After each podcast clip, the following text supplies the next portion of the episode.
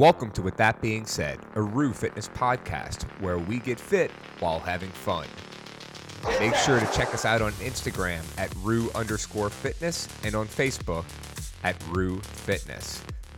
Also, give us a like, hit that subscribe button, share it with your friends, and give us a five star rating and review.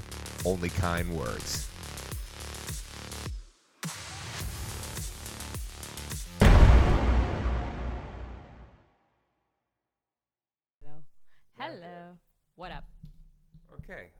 Mics are on now. Good. Help you out, friend. You want to ask me again? How's my day going? How's your day going so far? Got a haircut, got a massage from Jamie. Ooh, fancy Coached day. three classes. Gonna go to Costco later. Good day. Yeah, good day. All right. You want to ask me how my day's going? How's your day going? I mean, you have a good hair day. I do. Everybody commented on my hair. It's amazing what happens when I actually do my hair. Can um, Everybody is very impressed. can anybody give us a thumbs up here? if you can hear us. New rule of the stack coaching. Someone, if you're the first person to comment, uh, we should give something away. You get a free FitAid from me if you're the first person to comment. we'll mail if it you are to not here, I will mail you a FitAid. So, who's it gonna be? Oh, who's gonna be the fun, first person to comment on to see if they can hear us and they get a free FitAid? I feel like we need to do a drum roll, but I might be drum rolling for a while. Okay. All right. So, what are we here to talk about today, Bradley? Good foods versus bad foods. Yep. And spoiler alert, there are none. There are no bad foods. there are no bad foods. Yeah. So if you've been part of Stacked for a while, or if you have checked out a lot of the videos in the portal, you may have realized that we encourage people to view foods on a spectrum rather than viewing foods as good versus bad. And I want to talk about this because I feel like you and I are highly qualified to talk about this because it used to not be our view. Because we used to be like uh, following strict religious dogma on Yes. foods. Yeah. Yeah. So Yeah. I think back, I mean, we've been helping people in terms of their nutrition for the past eight years. And our kind of introduction into nutrition before we were like qualified to actually help people or certified with Right. in anything. We help people. We helped people. We weren't necessarily qualified. But the way that we did it was through dogma. the paleo diet, which I mean was the first dietary protocol that I learned about that made sense to me. It's like, oh, just eat foods that occur in nature. That makes sense. That seems like it's healthy. And so, Were the people who started that diet scientists? uh some of them. I mean, okay, so I really view my my thoughts on nutrition as agnostic. I can see the benefits and the cons to a lot of different diets. Uh, I can see paleo, I can see intermittent fasting, I can see keto. Like, I understand how people are successful with all of those, and we can talk about that. Yeah, I talked about on my pic yesterday. If you were, if you didn't read the words because you were looking at my abs, that's okay. but if you did read the words, I, I was talking He's about. talking specifically about his Instagram story. I was, yeah, I was talking about how I was, you know, low carb for so long and paleo this and high fat that or keto, and there's no right diet. Yeah. There's no s- good way of eating. It's the way that works best for you and your body. So the right diet is the one that you can stick to. yes, uh, and yeah, but I want people to understand what goes into weight loss because I think that if you're paying attention to headlines, if you are paying attention to clickbait. clickbait, Instagram influencers, what your Mommy mom blogs. says, whatever. People Old are wives' tales. confused about what is healthy and what is not because they think sugar makes you gain weight, or they think carbs make you gain weight, or they think that fat makes you gain weight. And the answer to all of that is none of those things make you gain weight. what makes you gain weight is being in a caloric surplus, period. Correct. Uh, and I think that a lot of people don't realize that. So that's kind of what we're here to talk about today and to debunk the myths. Uh, and thinking back to our hardcore paleo days when we were running paleo challenges, we gave people a list of foods that was eat this, not that. And it was very specific. There were all sorts of conversations about compliant versus not compliant. I remember specifically telling people you cannot have vanilla extract because it is dissolved in grain alcohol and grain alcohol is quote unquote bad for you because grains are quote unquote bad for you and cause leaky gut syndrome and cause insulin resistance and that is what's making you fat. So do not eat that vanilla extract. We were young and dumb. and I am here to tell you that my mentors are no longer people who, like random people that write books or Instagram influencers. My mentor now is a biochemist. yeah. If the person who is telling you how to be a good mom or, you know, how you need to shop for this is also telling you how to eat, you're listening to the wrong place, yeah. you know? And I think that it is. Or if they're trying to sell you a book. Yeah. Yeah. I remember. They could be a food person, but if they're trying to like sell, there's a reason they're trying to sell you this something. Mark's, I, look, I love Mark Sisson. I have met Mark Sisson. I have hung out with Mark Sisson for a full weekend. He is a really good dude, and he has a lot of good things to say.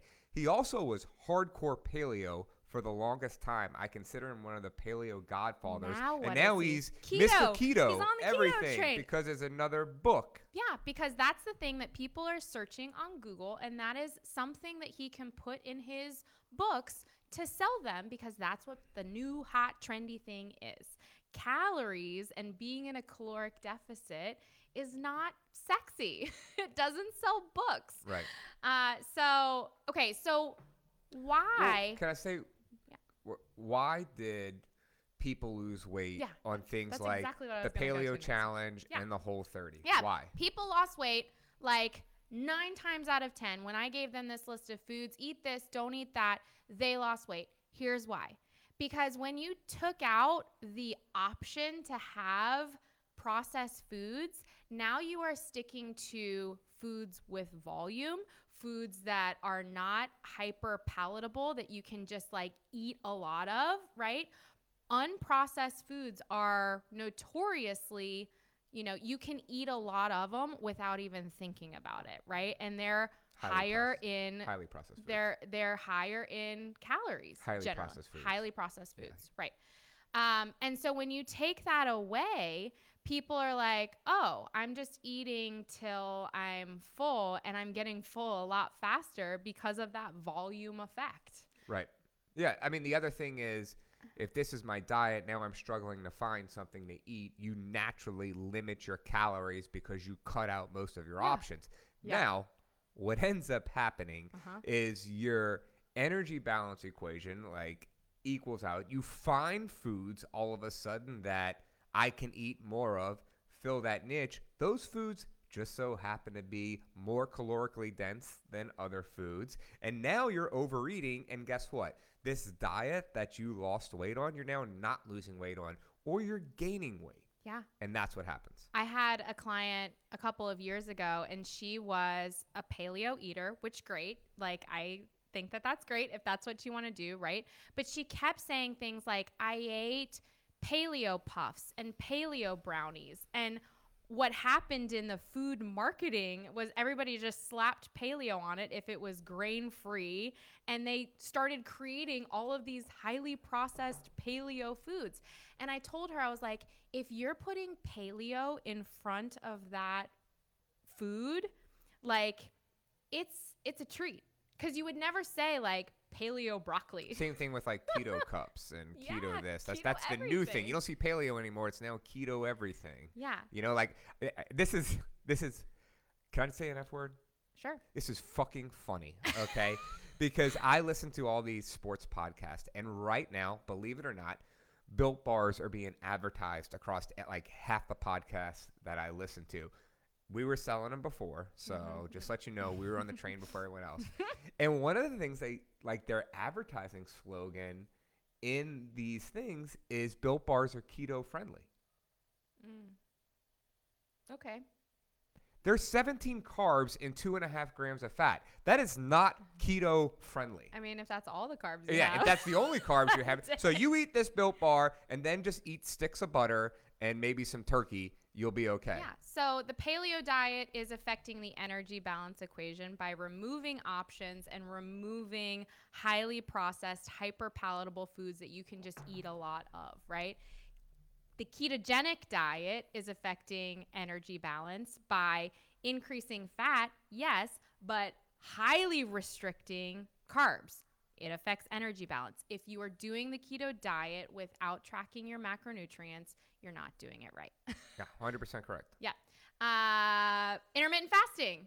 That affects the energy balance equation because you are shortening Your the eating window. of time that you are eating. So you are by default limiting the calories that you are eating every day, day to day. So you are naturally being put into a caloric deficit by doing that. The problem that I see with a lot of these approaches, again, I am nutrition agnostic, right? I don't believe that one size fits all.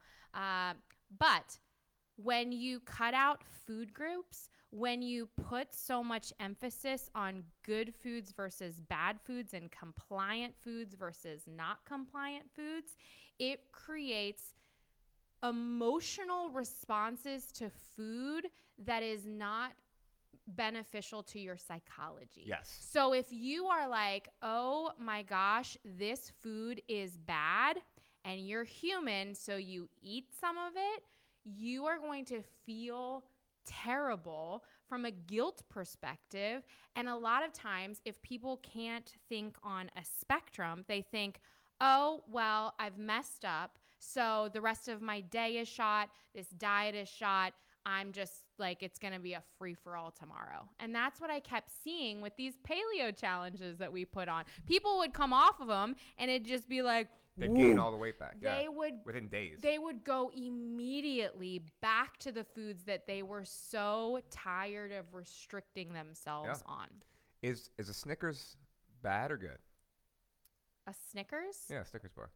it's it's on a spectrum. Right. I mean, but it, it's just calories, right? Like you can have a Snickers, you just have to account for it, right? Yeah, So- and that's where the flexible dieting approach comes in, and why a lot of people f- find that it's so freeing. Say what you're gonna say. Well, well, I was going to say, and this is one of the reasons we always, if you hear Emily and I talk or any of the stack coaches, we always tell everyone, please divorce nutrition from fitness.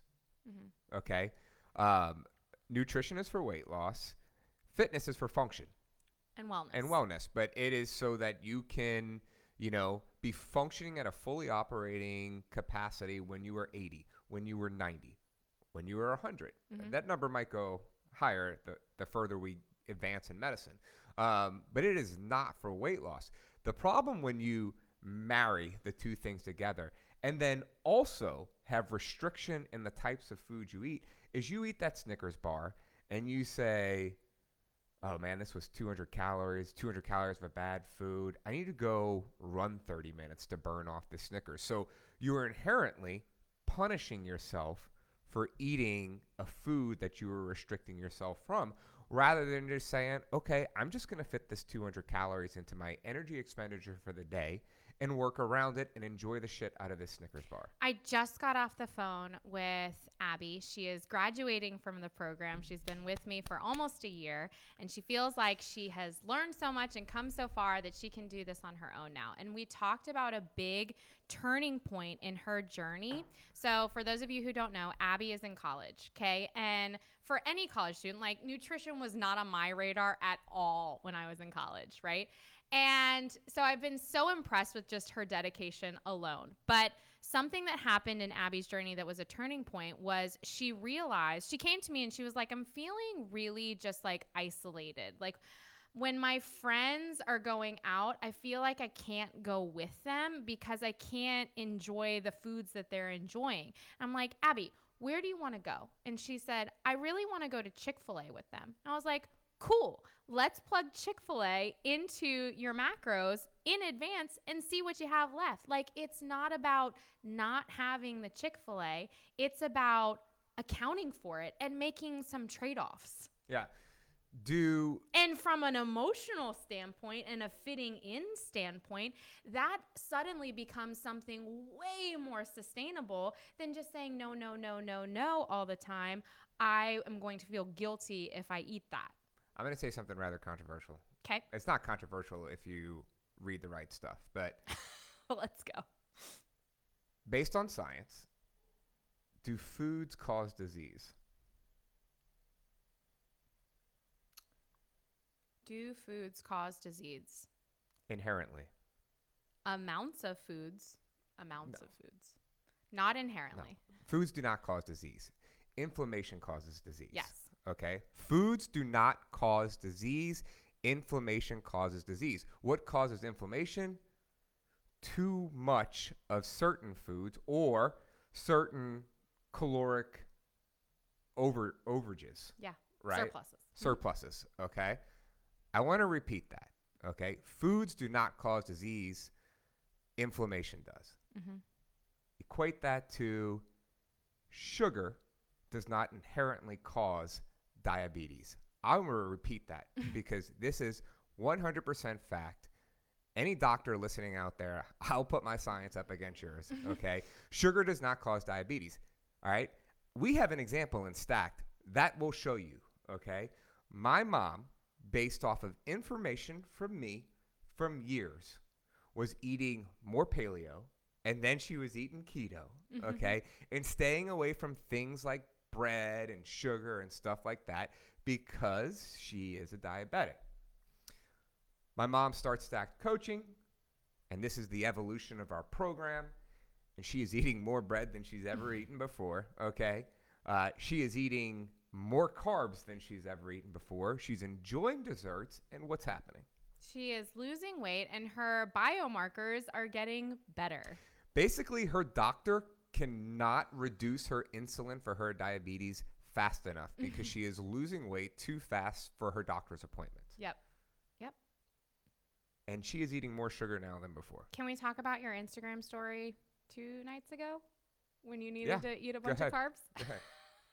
You go ahead. What did you eat? well, I had uh, what is your carb target, first of all? my carb target that day Yeah. was 400 carbs. Yeah. Okay. So I ate I, at the end of the night, and I had to coach four classes that day, and I had three three like Zoom calls. So it was not a great day to be eating 400 carbs. Yeah. Because believe it or not, like you need time It's like a to job. eat. to yeah, and you need like even more so preparation. And I just coming off a Mardi Gras, I did not have enough prep time. I brought like three meals to work with me that day, and I still did not have enough time. Mm-hmm. Okay, um, so I got post dinner, which was a carb heavy meal. I still had 118 grams of carbs. You might feel easy. Mm-hmm. Okay, which normally I would say, yeah, I can do that in a sitting, no big deal. Except that I only had nine grams of protein and I only had 13 grams of fat left. Mm-hmm. So what do I do? Sugar, sugar, mm. sugar, sugar, sugar. So I took in a bowl two scoops of ice cream. Well, non-dairy ice cream because my fat had to be low. Um, I put in like one and a half bananas. Uh, I melted five marshmallows in a bowl and whisked that in, and then I put a bunch of chocolate chips in there, and I ate that whole thing. And I ate about and you're shredded. I ate about 60, 70, maybe 80 carbs in that setting because at the end of eating that entire thing, I had to make two more pieces of toast that I then put some cream cheese and jelly on. Okay. At the end of the night, though, I'm laying. I hit my targets. At the end of the night, I was hurting. like I didn't want Emily to touch me. My stomach was killing me. Like it hurt mm-hmm. And that's because of like the type of calories it was. Mm-hmm. So like What had happened the next morning? I actually lost a pound the next morning and I looked shredded as hell. Mm-hmm. Okay. So I was not inflamed in any sense, but my body did not react that well to the sugar. Yeah. Which brings me to another point. I I believe that elimination diets can be good. Like they are for, for some people there, need it. There, some people need it. There are bad foods for some people. Some people do react poorly to some foods, and I think doing like a power foods list for four weeks uh, is a good idea for a lot of people that have never done anything with exp- uh, elimination diets.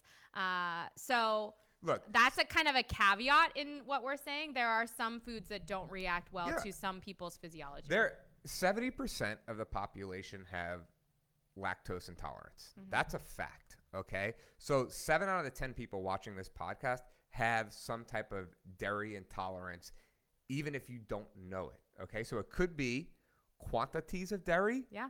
or the volume you eat in a day. Could be certain types of dairy. It, there's levels to it. Okay, uh, But that does not make dairy Bad. inherently bad. Right.